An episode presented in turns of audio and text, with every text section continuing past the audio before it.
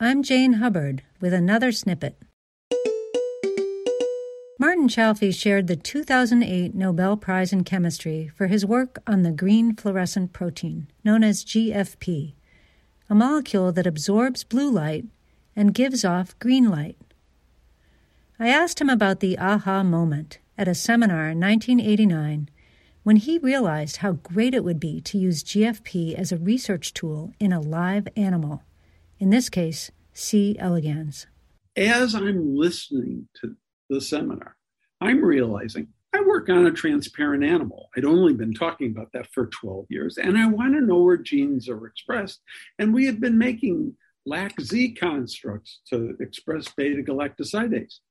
But here, if GFP could work entirely on its own. Yeah. All we would have to add for our transparent animal is blue light, blue light, and we would be able to see green.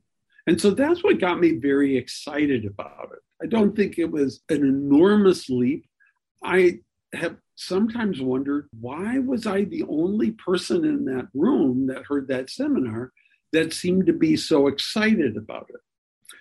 And I can only think that all the other people, they weren't doing genetics, they weren't looking at gene expression, but they also were working on organisms that were definitely not transparent, or for the most part, were not transparent.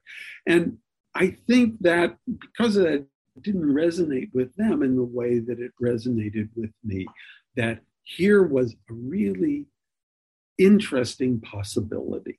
And so it wasn't, oh, I have a problem and now I have a solution to the problem. It was much more of, wouldn't this be fun? wouldn't this be a, an interesting thing to try?